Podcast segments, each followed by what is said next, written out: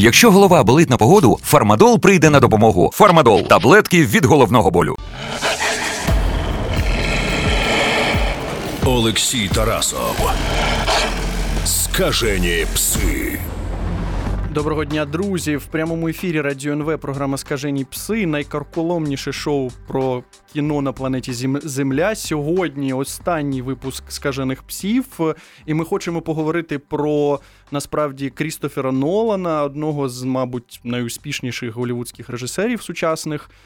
Його фільм е, Тенет. Е, виходить в український прокат е, вже сьогодні. Цей фільм має врятувати Голівуд, так стверджують його продюсери. Голівуд, який потерпає від е, коронакризи, від гегемонії е, стрімінгових сервісів. Можливо, ви не знаєте, я маю це сказати, що Крістофер Нолан він британець, що там він почав знімати кіно ще з семи років. Він надихався е, зоряними війнами, Рідлі Скоттом та стрічками е, Стенлі Кубріка, але ви зможете все це прочитати у Вікіпедії. Е, також я маю сказати, що свій перший фільм. Е, переслідування він зняв на власні гроші. Це було щось там на кшталт е, трьох тисяч фунтів. А Потім він вже отримав 4 мільйони доларів для того, щоб зняти трилер Мементо. Він став таким проривом для Нолана. Це кіно про чоловіка, який намагається помститися за вбивство своєї жінки. І на ньому варто було би зупинитися. Пара- я думаю. Паралельно втрачаючи пам'ять. І потім такою точкою вже неповернення для нього став Бетмен. Він зняв е, цю знамениту трилогію про Бетмена. Бетмен початок, темний лицар і темний що там він робить, темний лицар. Повернення. Повер... Темний лицар повертається. Ні, ні, ні, ну... він там щось там Rising. А, точно. Так, я маю насправді так. я маю насправді я маю е, представити гостя в нашій студії. Сьогодні про Крістофера Нолана та про фільм Тенет ми поговоримо з кінознавцем та виконавчим продюсером е, каналу UA Культура Лук'яном Галкіном. Лук'ян, доброго дня, дякую, що ви прийшли до нас. Доброго дня, дякую, що запросили, особливо на останній випуск. Так, це, це типу, останній випуск відповідальність. Так, дуже відповідально. Ви маєте все, що ви скажете, буде використано проти вас. Е, перше, що ми маємо сказати, ну тобто нагадати нашим слухачам про Крістофера Нолана, що фільм про фільми про Бетмена вони ну, змінили індустрію, тому що всі почали ж знімати ці дуже серйозні, е, ну, екранізувати комікси дуже серйозно, без гумору. Навіть кажуть, що насправді у Крістофера Нолана немає почуття гумору. Потім він зняв Інтерстеллар. Ні, спочатку... І ми переконалися, що в нього немає так, почуття так, гумору. Початок так. цей Inception, потім Інтерстеллар, потім Дюнкерк, і на зараз Тенет. Ось цей фільм. Е, Лук'ян, давайте почнемо е, трохи здалеку. Е, коли ми коли ми говоримо про Крістофера Нолана, то є дуже в нього дуже велика армія фанатів. Тож ви, як глядач, е, коли ви розумієте, що ви дивитесь е, фільм, який зняв Нолан, що що це за кіно? Яким чином ми можемо його відрізнити від інших фільмів? Е, Ну, Якщо питання про такі форматні ознаки або авторський почерк, хоча я волів би насправді не говорити про Нолана в е, термінології авторського почерку, тому що ну для мене це більше фейк, аніж почерк. Це ігри з часом. Ну тобто для мене це його такий підпис, починаючи з моменту, він так чи інакше іноді успішніше, іноді менш успішно взаємодіє саме з тією темою. Ну і плюс він, чесно кажучи, завжди для мене доволі схематичний. Це один з тих режисерів. Я так насправді отак взяв зараз всі карти і виклав, тому що я не супер прихильник Нолана. І... Це добре, це добре. Тут я думаю, що наші глядачі, наші глядачі та слухачі дуже люблять Нолана, тож ми маємо їх дратувати, кажучи, що ні, ні, він не такий вже гарний. А, Ну, не такий вже й гарний е, для мене він конкретно в тому, що коли е, доходить справа до емоцій, якоїсь перед мотивації внутрішньої героїв і чогось, що не пов'язано з е, спецефектами, з чимось, від чого ми кажемо вау в IMAX, то в Нолана з'являються серйозні проблеми. І він скоріше накидує нам такі умовні лінії, які ми маємо самі домислювати. От в випадку з інтерстелером. Мені просто найбільше сподобалось, що він е, взяв Кіпа Торна, він зробив якесь ну фактично дослідження. Він вірніше адаптував його для екрану. Е, всі обіцяли, що це новий кубрик. Не Ви маєте на увазі нам теорію струн. Ви маєте на увазі Так, теорію так, струн, так. так. Ну просто Кіпторн він же і Тенет, власне, йому консультував, трошечки там забігав щось на зйомки, і е, в результаті ми дізналися, прям проговорено рото Меттю МакКонегі, що світом править любов. Це прям пряма цитата. Це ще І- Ісус сказав. Ще Ще, Ісус. ще Ісус сказав, але Ісус це казав трохи в іншому контексті. Мені здається, там Трохи теорії так, там не струн не було. Так я вважаю, що, мабуть, е, в Біблії немає теорії струн. Так, Ну, не дуже сприймає теорію струн, мабуть. і суть у тому, що історія, ну фактично, він навіть не заходить тут на територію любовної історії. Він робить її максимально нейтральною, символічною. Любов батька до доньки, який хоче до неї повернутись. І насправді їхній конект показаний чим. Вона сумує, він сумує. Але ну говорити про любов, про почуття, про не знаю, про якісь базові взагалі почуття, це не те саме, що їх транслювати на екран. От я вважаю, що транслює він їх ну зазвичай невдало. Ну, дуже багато говорять насправді про те, що герої, які є у фільмах Нолана, вони є насправді функціями. Тобто вони не є е, живими істотами, е, вони функції, які рушать е, цей сюжет вперед. Тобто, сам, саме це. Ну, коли ми говоримо про Нолана, ми дуже багато говоримо про те, що він, е, ну як це кажуть, винайшов чи заново винайшов е, літній блокбастер. Е, Коли ми кажемо літній блокбастер, ми маємо на увазі дуже-дуже е, коштовне кіно. Е, Я маю на увазі, що дуже багато грошей було, використано для того, щоб е, створити спецефекти, е, всі ці постріли та все інше, так? І ця І- історія почала ще з щелепів, які, до речі, поховали доволі таки класне авторське е, спрямування ну так, Голлівуду є свого Спілберг, часу. Спілберг Мгм. та Джордж Лукас, які винайшли е, цей жанр блокбастера, тобто цю е, карусель, цей е, Я просто не впевнений, це було не так давно. Це були 70-ті, тобто чи є чи була необхідність їх перевинаходити? Ось е, є така теорія, давайте про це поговоримо. Що Крістофер Нолан, що він зробив? Ми дивимося насправді той самий е, розважальний блокбастер, який ми дивилися там 10 років тому чи 5 років тому. Це, це, мабуть, та ж сама картина, яку знімає Майкл Бей. Але що робить Крістофер Нолан? Він е, ну, таким чином. Е, все м, повертає, що нібито це набагато розумніше кіно, ніж те, що ми дивимося. Тобто теорія струн, е, потім е, ці всі подорожі уві сні в фільмі е, Початок Inception з е, Леонардо Ді Капріо. Чи ви б згодні з тим, що насправді кіно, яке Нолан нам показує, не є таким розумним, як вважають фанати цього режисера? Е, Я б говорив про інше. Для мене просто викладення теорій як таких. Е, Я просто, коли ми говоримо про Нолана, я одразу згадую іншого режисера, якого я вагався, чи мені любити після фільму Прибуття. Я говорю про Дені Вільньова. Дені Вільньов. Окей. Але все ж ну Blade Runner 2049 мене переконав, що це, це, це все, ж, все ж мій режисер. і Я дуже чекаю його входження в дюну, е, яку він зараз перезнімає. Чи знімає заново? Ну, Ні, знімає. Ну, тобто була версія Девіда Лінча, яку він е, ну ненавидить, не, тому не що треба вважати це рімейком. Це ще одна екранізація Так, це Френка Герберта. ще одна просто, екранізація. Лінч ненавидить насправді Дюну, тому я що студія, студія йому все, все там ви- викручувала руки щодо того, що він має зробити, що має бути на екрані. Ну, зате він отримав гроші на синій оксамит. Ну окей, ми не про Лінча, тим не менш. Е, А я хочу насправді потім поговорити про Лінча, тому що я впевнений, що в Тенеті є мотиви Лінча і цього синього оксамита, але ми повернемося до цього окей, пізніше. Окей, це, це хороший тізер вже для мене, не знаю, як для наших слухачів. Коли ми говоримо про Дені Вільньова і прибуття, яке я теж трошечки недолюблюю, там є е, літературна основа, це коротке оповідання, історія твого життя, наскільки я пам'ятаю, воно називається. І воно написано доволі механістичною мовою, тобто його міг би от Нолан написати. Тобто там е, взагалі-то це пов'язано якраз з е, там дуже емоційна основа, це родинна історія, фактично, але в ній ну, емоцій як таких бракує. І Денні Вільньов, переносячи на екран, от він додає того, чого бракувало літературній основі. І в нього при цьому є суперцікава ця нейролінгвістична теорія, яку він власне адаптує для екрану, але він її робить так, що ми не думаємо про те, яка це теорія, чи ми розуміємось на ній чи ні. Тому що головне виходить на перший план емоції, які, ну, якщо вони заявлені у плані, якась не знаю, емоційний портрет персонажа, його мотивація, непогано б його, з чого я власне почав, і буду повторювати, як цей Карфаген має бути зруйнований. Непогано б, щоб воно було розкрите. У випадку з Ноланом, мені здається, відбувається цілком навпаки. Тобто, відповідаючи безпосередньо на ваше запитання, кіно розумне, але це ну useless. Та воно розумне, воно просто в якийсь момент навіть здається, що режисеру ну настільки вже не е, він поспішає почати умнічать на екрані, що він просто проскакує. Це, до речі, відбувається у Тенеті, який ми не можемо спойлерити зараз. Ну там насправді нема чого спойлерити, тому що якщо ми будемо намагатися.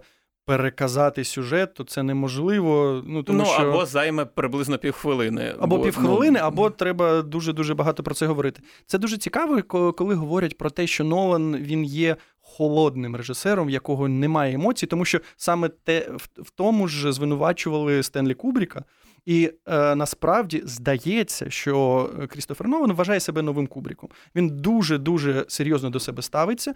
В, в нього немає почуття гумору. Він дуже багато копіює таких тропів з е, фільмів Кубрика. А вже ж ми можемо говорити про космічну Одіссею. Чи це погано, що в нього немає цих емоцій, що його герої це функції, як насправді дуже часто було у Кубрика?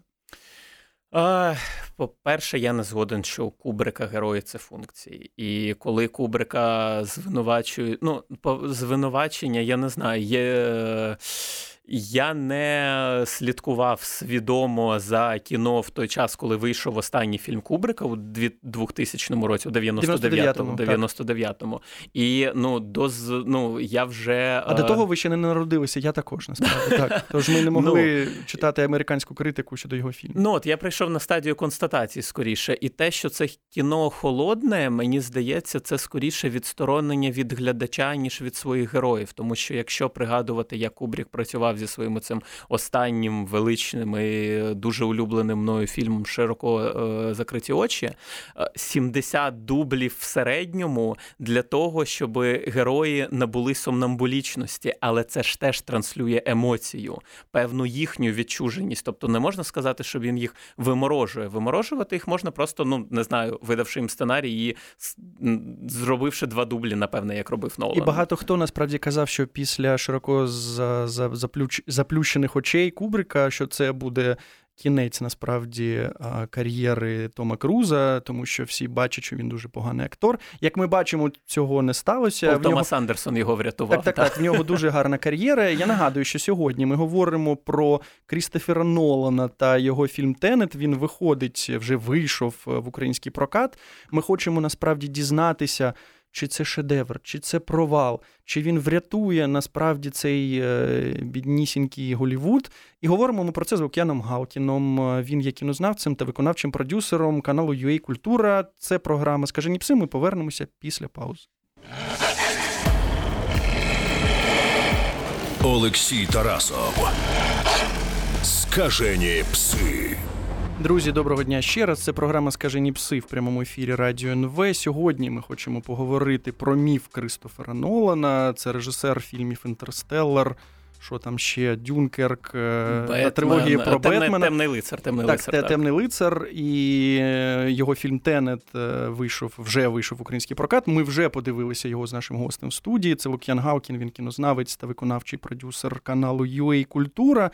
Е, одна з речей, яку я хочу спитати, про що я хочу поговорити в контексті міфа е, Крістофера Нолана, це насправді його Бетмени, це три фільми, е, які ми можемо сказати, насправді змінили індустрію і змінили те, яким чином ну, ми бачимо комікси на екрані. Чи ви згодні з тим, що це насправді була якась дуже визначна подія, те, що саме він таким чином екранізував комікси про Бетмена? Для мене дуже характерним є, не знаю, кожного разу, коли я на 100% не впевнений в інформації, я кажу, що це такий напівміф, але ну, напівміф, але я практично впевнений, це такі стійкі чутки стосовно того, що е, 10 номінацій Американська кіноакадемія замість п'яти ввела якраз через темного лицаря, який не отримав основної номінації, академіки і ну не знаю, як це це дивно звучить, що типа всі 6 тисяч академіків подивилися і зітхнули.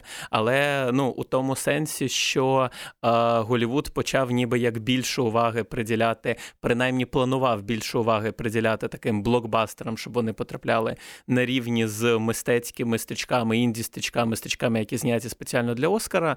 Забігаючи наперед, не так сталося, як гадалося. Ну, блокбастери все одно особливо там не отримують основних номінацій. Ну вони Але... отримують отримують призи в технічних номінаціях. Ну, ми знаємо це. Так, це так, бачимо так спокійно і гордо. Але темний лицар, ну я вірю, що він спричинив все ж ті зміни. Наскільки ці зміни взагалі, ну наскільки а, тут а, була вагомою ця ставка DC, і наскільки це був їхній козир, Ну, один з небагатьох, зважаючи плюс Джокер, так, нещодавній Тода Філіпса. А мені здається, що якщо ми пригадаємо, як взагалі з'являлися дві основні оці е, ворогуючі конгломерати DC і Marvel, DC були раніше, так, ну в них зоряний час, їх золоте століття було раніше років на 20, у 40-х вони, власне, там вистрілили. Так, і вже Бетмен був, так. Так, так. І це були насправді комікси тоді не були дитячими. Вони були криваві, там було багато сексу сексу, вбивств. Це були ну, вони були доволі нуарні, як і Бетмен доволі нуарний персонаж. І е, згодом було прийнятий кодекс асоціації коміксів, який фактично обмежив от все те, що так любили люди, які не бачили справжнього сексу і справжнього насилля в кіно, яке також було обмежено тоді кодексом Гейза. І от тоді вже наперед виступили Марвел, в яких герої ну дуже логічно через ці обмеження були підлітками. Вони переживали інші драми. Це були драми становлення, а не драми ідентифікації, як у DC. І звісно, оскільки це було орієнтовано на підліткову аудиторію, вони були більш розважальними. Так, ми говоримо про людину по Павука, ми говоримо про цього Росомаху іксменів. Типа фантастичну четвірку. ну, до речі, іксмени не такі вже розважальні. Вони скоріше от про це становлення. Да? Це про школи, підлітковий вік, стосунки зі своїм тілом, бо вони всі мутації там переживають. І а, насправді Марвел, типу, е, знаєте, як білі починають і виграють, Марвел почали і виграли фактично. Марвел ідуть в тональності зі своїми коміксами. Вони швидкі, гучні, розважальні. Часом в них додається додається драма, але не надмірно. В них завжди є геги, в них є якийсь комічний персонаж, який, дивлячись на Роберта Дауні младшого, ми молодшого, ми розуміємо, що він може бути і комічним, і трагічним персонажем. Ну, принаймні його намагаються таким робити. А DC спробували, як на мене, вступити в гру за законами Марвел, але це взагалі не характерно для їхніх героїв. Але ж повертаючись до Нолана і його трилогії про Бетмена, головне про що ми говоримо, це те, що. Е, головна мета, яку е, ставив перед собою Нолан. І якщо я не помиляюся, то саме він запропонував студії, щоб він екранізував Бетмена.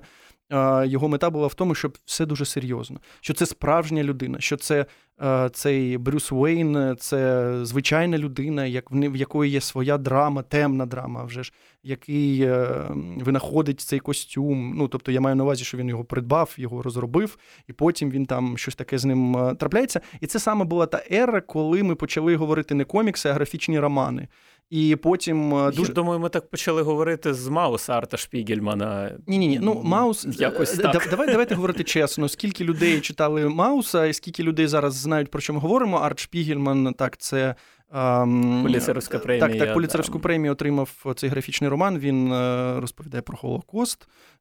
І про Голокост він розповідає алегорі, алегорично через Е, мишей, мишей і котів, котів так. свиней та таке інше. Ага. Але ж е, коли з'явив, з'явився цей перший Бетмен початок Кристофера Нолана, то тоді всі почали копіювати е, цю стилістику. Я маю на увазі, що всі намагалися студії, голівудські студії робити серйозне коміксове кіно. А хто, наприклад?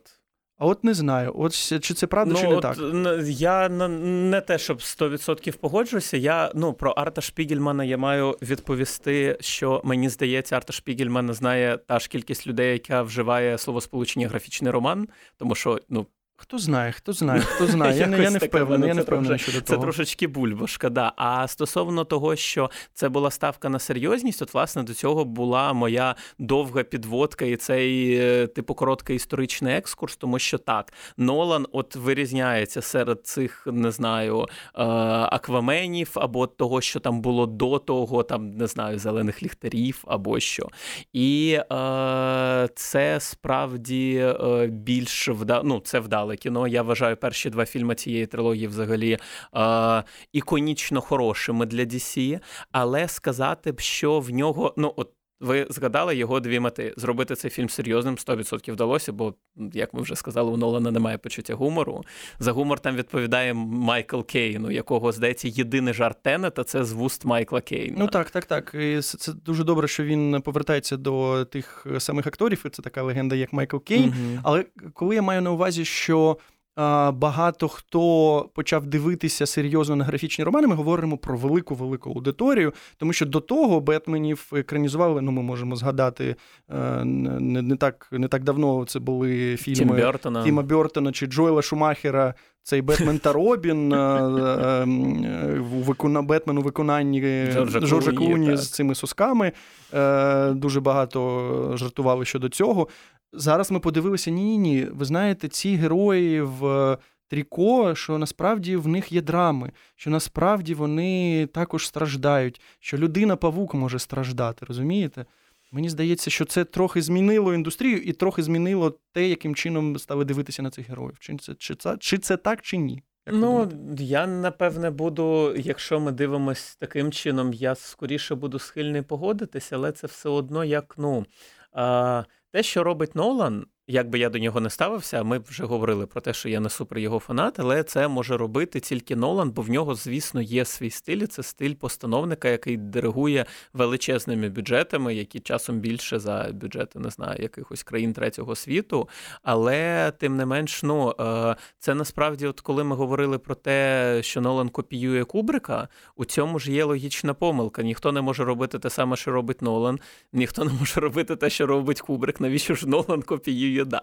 Ну, стосовно того, що з'явилася драма, той рівень драми, який закладав Нолан, для мене він продиктований тим, в чому, як на мене, криється секрет успіху Джокера. Що це історія не зі світу коміксів, це історія з питому нашого світу, близького нам. Там є, звісно, жанрова структура, але там діють, ну скажімо так, припущень певних е, біля фантастичних там мінімум. І цей мінімум насправді він е, ну і забезпечує те, що ми більше вживаємось героїв, ми починаємо якось їм співчувати.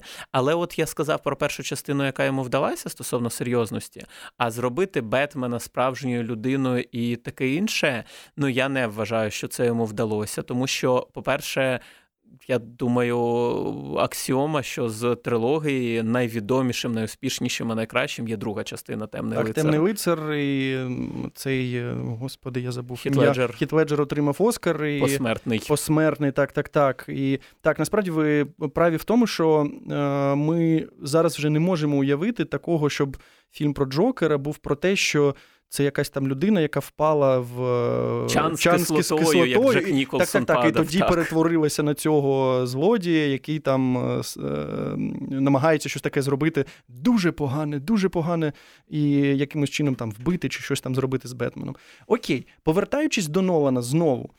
Є ще така річ, можна е, як завгодно говорити про нього, як про режисера, як- якого немає почуття гумору, чи який намагається зробити вигляд, що його фільми розумніші, ніж вони є насправді, Або ніж їхні глядачі. ніж їхні глядачі думають, що вони. Ну, тобто, так, це дуже добре. Це дуже добре, коли ти виходиш з кінозалу і думаєш, як, як, яка ж я розумна людина. Я подивився такий розумний фільм. Так ось, він ще є традиціоналістом. Тобто, він, наприклад, він проти 3D.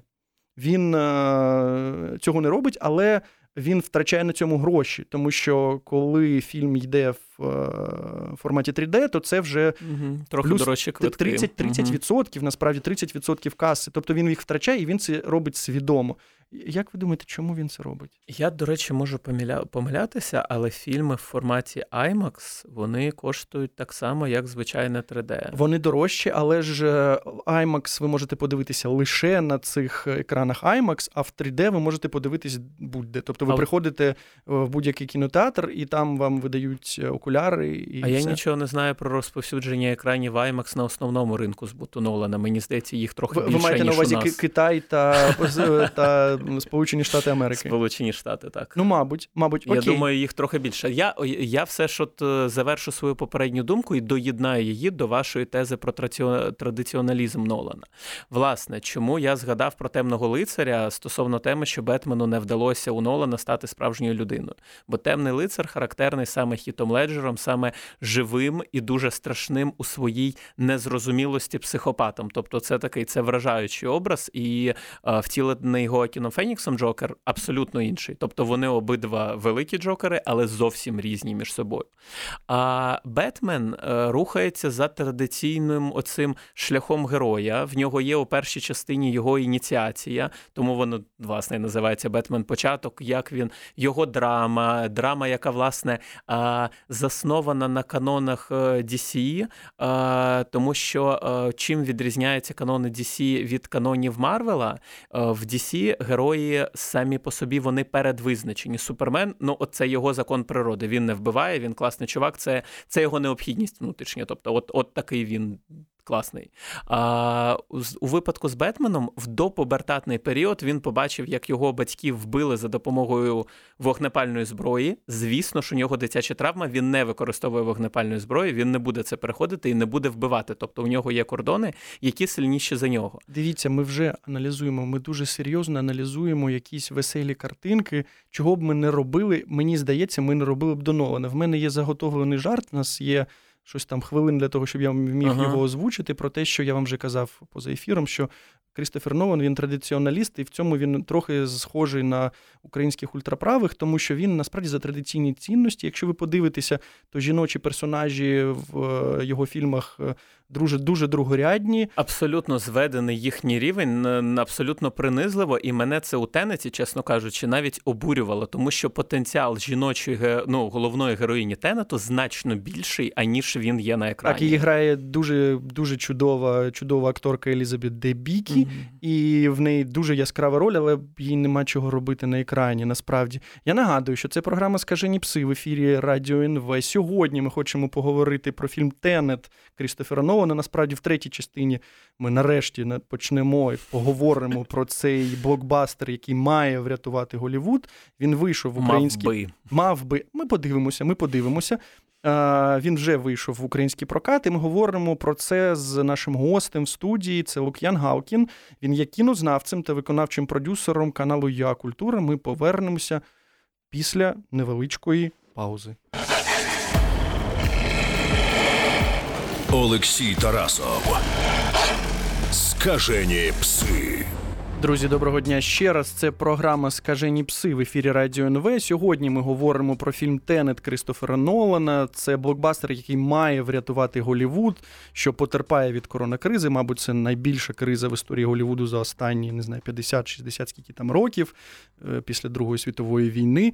Е, у нас в гостях е, кінознавець та телепродюсер Лук'ян Галкін. Ми говоримо про цього Нолана. Ми подивилися вже Тенет ми ми не можемо спойлерити, так? Але що ми можемо сказати про цей фільм? Що це, мабуть, ну сам Нолан його атестує як шпигунський трилер, хоча вони, мабуть, не шпигуни. Там є головний герой. А, Мені здається, цей фільм починається скоріше з очікувань, ніж зем'я Крістофера Нолана. На цьому грається насправді не він один, так само як е, абсолютно інший режисер з абсолютно іншого напряму. Ларс фон Трієр, перш за все, пропонує фільм Ларса фон Трієра, або ближчий вже принаймні е, географічно до Нолана Квентін Тарантіно. Він продає черговий фільм Квентіна Тарантіно. Чого я власне про це згадав? Бо поки в нас була перерва, я типу порушив маленьке правило увімкнення вимкнув телефон і подивився, що от на анонсі нашої з вами розмови з'явилися вже обурені коментарі про те, що ми офігіли, критикували, ну і там трохи інше слово вжити. Так, так, так, зрозуміло, зрозуміло, да. що ми критикуємо Кристофера Нолана, Як цього так святу можна? людину, та... святу людину. І сто ну, я маю, я практично впевнений, що ну люди, які будуть ну заздалегідь обурюються критикою Нолана, вони ще не бачили Тенет, хоча ну я не впевнений, чи бачили ці конкретні коментатори, але є вже ну така, ну він ніби як попрацював репута... як репутацію. Ви смієте? Та як да, ви смієте? Да. А Та тепер репутація такі? працює на нього. Хто ви такі? От це правильно. Так, хто так, хто ви такі, щоб критикувати Нолана?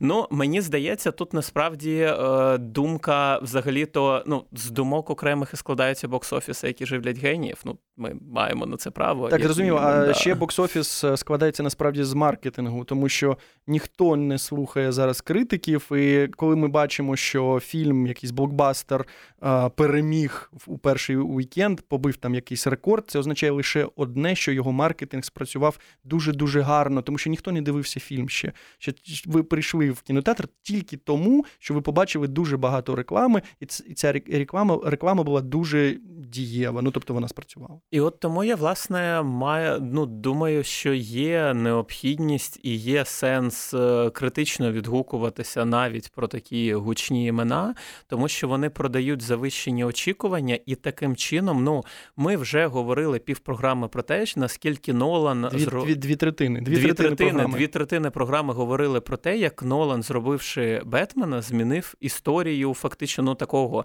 е, масового кіно американського, принаймні. І якщо ми говоримо про людину, яка задає стандарти, ну ми маємо розуміти, які ну як виглядають ці стандарти, тому що у вигляді у випадку з Тенетом, от ми власне за поза ефіром обговорювали, що до кінця не можна зрозуміти, або Нолан хоче просто навалити е, якомога всього побільше, щоб ми вийшли з опухлими головами. Або справді цей фільм треба дивитися кілька разів, аби зрозуміти. Ваша версія, що треба дивитися кілька разів. Я думаю, що він вірить у те, що ми маємо подивитися п'ять разів, щоб зрозуміти всі ці е, хитросплетіння сюжета. Ну тобто, насправді ви насправді він продає один і той самий фільм, ніби двічі або й тричі таким чином. Ну так, так, так. Саме тому, мабуть, він має врятувати Голівуд, тому що ви маєте піти тричі, е, придбати квиток тричі, потім ще щось подивитися, почитати, і потім ще раз подивитися цей фільм, десь там на Нетфліксі, чи де він там буде. Справа в тому, що Inception, я його відмовляюся називати початок, бо це ну це калька з okay. російського перекладу. Да, е, мені здається, все ж е, ну я дивився двічі чи тричі, робив це з задоволенням, хоча в ньому присутня вся та Ноленівська схема е, класична, і його перетанство, і його ставлення так до жіночих персонажів, в яких є або другорядна роль, або це хтонічна Маріон Котіяр, з якої він виймає мають, Жінку енергію. мають вбити. Жінку мають завжди вбити в його фільмах. Е, е, давайте повернемося до Тенета. Для того, щоб наші глядачі трохи зрозуміли, глядачі та слухачі, тому що ми глядачі також є, щоб вони трохи зрозуміли, про що це фільм. Так, це, мабуть, шпигунський трилер. Так, головний герой він рятує планету. Ну, це практично Бондіана. Це це практично Бондіана, але по-іншому. Там є. Ну, тобто, ми не ми, ми не розкажемо нічого такого, що ви не побачили в трейлері. Там є. Е, Інверсивний світ. Ну, тобто, ви бачили це у трейлері, коли там кулі повертаються до пістолета. Тобто на цьому е, ефекті е, збудований майже весь фільм. А, У трейлері є про те, що там головний антагоніст росіянин. І Про там... росіянина немає. Блін, це і, був трейлер. Так, так, так. Спойлер, і, да. ще немає того, і ми можемо е, трохи про це прожартувати. Там є трохи України, і з цікавого, що голівудські студії вони можуть знімати на Капрі, вони можуть знімати в Мумбаї, але вони не можуть знімати в Україні, тому що Україна знята не в Україні, тому що в нас немає кеш-рібейту, не знаю, що про це можна сказати. Е, Так, якщо ми почнемо говорити про відсутність кеш-рібейту, ми з, ми забудемо про Нолана, але так, мені було так дивно, я дивлюсь, опера, вони говорять Україна, а потім вони кажуть, це київська опера. Та Ну насправді я б хотів, щоб така була київська опера. Так, вона прикольна там. Дуже да? красива, дуже красива. Вона там щось така дуже стильна, насправді. Дуже стильна київська опера. Але ми нічого про це не будемо говорити. Так, повертаючись, Тенет. Тож, що ми бачимо? Це е, насправді типовий Ноланівський фільм. Тобто, це така. Е, що таке головоломка, головоломка, фільм? Головоломка. Е, ми... Бетмени не були головоломками. Бетмени це окремий жанр. Бетмени насправді е, розумієте, я це дум... третина його фільмографії. Так, ну я думаю, ну, ну, ну так, десь третина. Я думаю, що він же він писав сценарій для Бетмена, мабуть, От ні. це дуже цікава розмова, тому що я е, насправді скоріше був до якогось моменту прихильником Джонатана Нолана, бо мій це брат Крістофера Нолана, і мій улюблений фільм Нолана Inception. Ой, боже, не Inception, а цей Мементо, Мементо, перепрошую. Да. Пам'ятай, що таке. Пам'ятай, Мементо знятий за оповіданням Джонатана Нолана, і це, напевне, найемоційніший і найтакий, не знаю, правдивіший з його фільмів. І я от слідкував багато за тим, де був Джонатан Нолана, де його не було. А Джонатана Нолана не було з е, його середнього періоду, так би мовити, в інсепшені, а потім він взагалі зник. Ну, типа, для Данкерка він не писав, і для Тенету він ну, не тому що він же є шоуранером серіалу Westworld. От і, от я мабуть... до цього моменту був прихильником Джонатана Нолана. Да, а, зрозуміло, я не, не зміг дивитися вже другий сезон. Окей, Тенет. Е, я вважаю, що це типовий Ноланівський фільм, що він е, виглядає дуже розумним. Але коли ти дивишся, ти розумієш, що ти маєш відпустити всю цю інформацію, тому що немає ніякої змоги для того, щоб це проаналізувати, щоб знайти якийсь сенс в тому, що відбувається. І ти просто віддаєшся тому, що ти бачиш. Тобто, це. Е, стає візуальним, тобто це не інтелектуальна насолода чи там інтелектуальний продукт, це візуальний продукт. Ти бачиш дуже багато ефектів, дуже багато змінюється пейзажів, щось хтось проти когось е, щось намагається зробити. Але в мене було таке враження, що можуть бути так дві речі. Перше, що насправді. Режисер Кристофер Нолан він відпустив себе, тобто роблю, що хочу. Ви не маєте розуміти, про що це, і немає сенсу в цьому фільмі. А головне, думає Крістофер Нолан, і я не маю розуміти. І про я що не маю це. розуміти. Ну, я я прочитав е, інтерв'ю Роберта Паттінсона, mm-hmm. він не розуміє, про що кіно. Він не знає, про що кіно. Е, Він давав це інтерв'ю в GQ, мабуть, американському, і там є ну, тобто, є частина цього інтерв'ю присвячена насправді Нолану.